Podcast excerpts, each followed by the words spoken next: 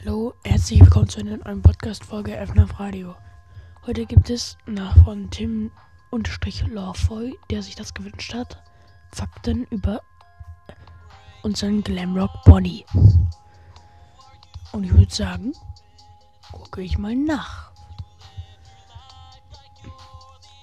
Als erstes, sein Status ist tot und er ist männlich. Seine Hautfarbe ist dunkelblau und seine Augenfarbe ist magenta.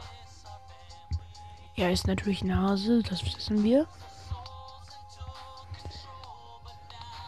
Dann haben wir hier noch, noch und zwar Glamour Bonnie war der Name eines Glamrock Animatronics, welcher aus mysteriösen Umständen von Freddy Fazbear's Mega Pizzaplex in Monty's Alligator Golf verspannt und durch Montgomery Gator als Bassist ersetzt wurde.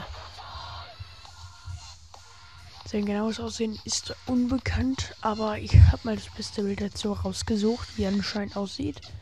Und zwar, er ist anscheinend ein lavendelblauer Hase mit eigenen beigen Stellen an der Schnauze, Innenseite der Ohren und Pfoten.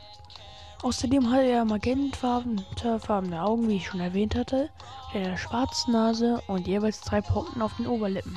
Sie sollen wohl angedeutete Vibrissen oder Sommersprossen darstellen. Tragen tut Bonnie aus seinem Artwork eine rote und hellbraune Bowlingweste mit roter Fliege.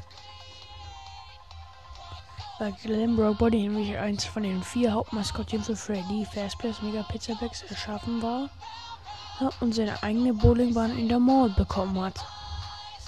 Eines Tages wurde er bei seiner nächtlichen Wanderung gesehen über die Überwachungskameras, wie er um 4 Uhr morgens in Monty Golf betritt und darin seitdem verschwunden ist.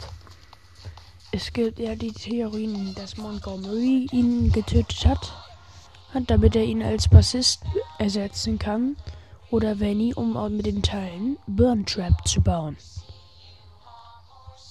Mehr habe ich dazu nicht gefunden. Aber ich bemühe mich darum. Das war's dann für heute. Falls ihr noch irgendwelche Fragen habt, dann schreibt rein. Dann ciao.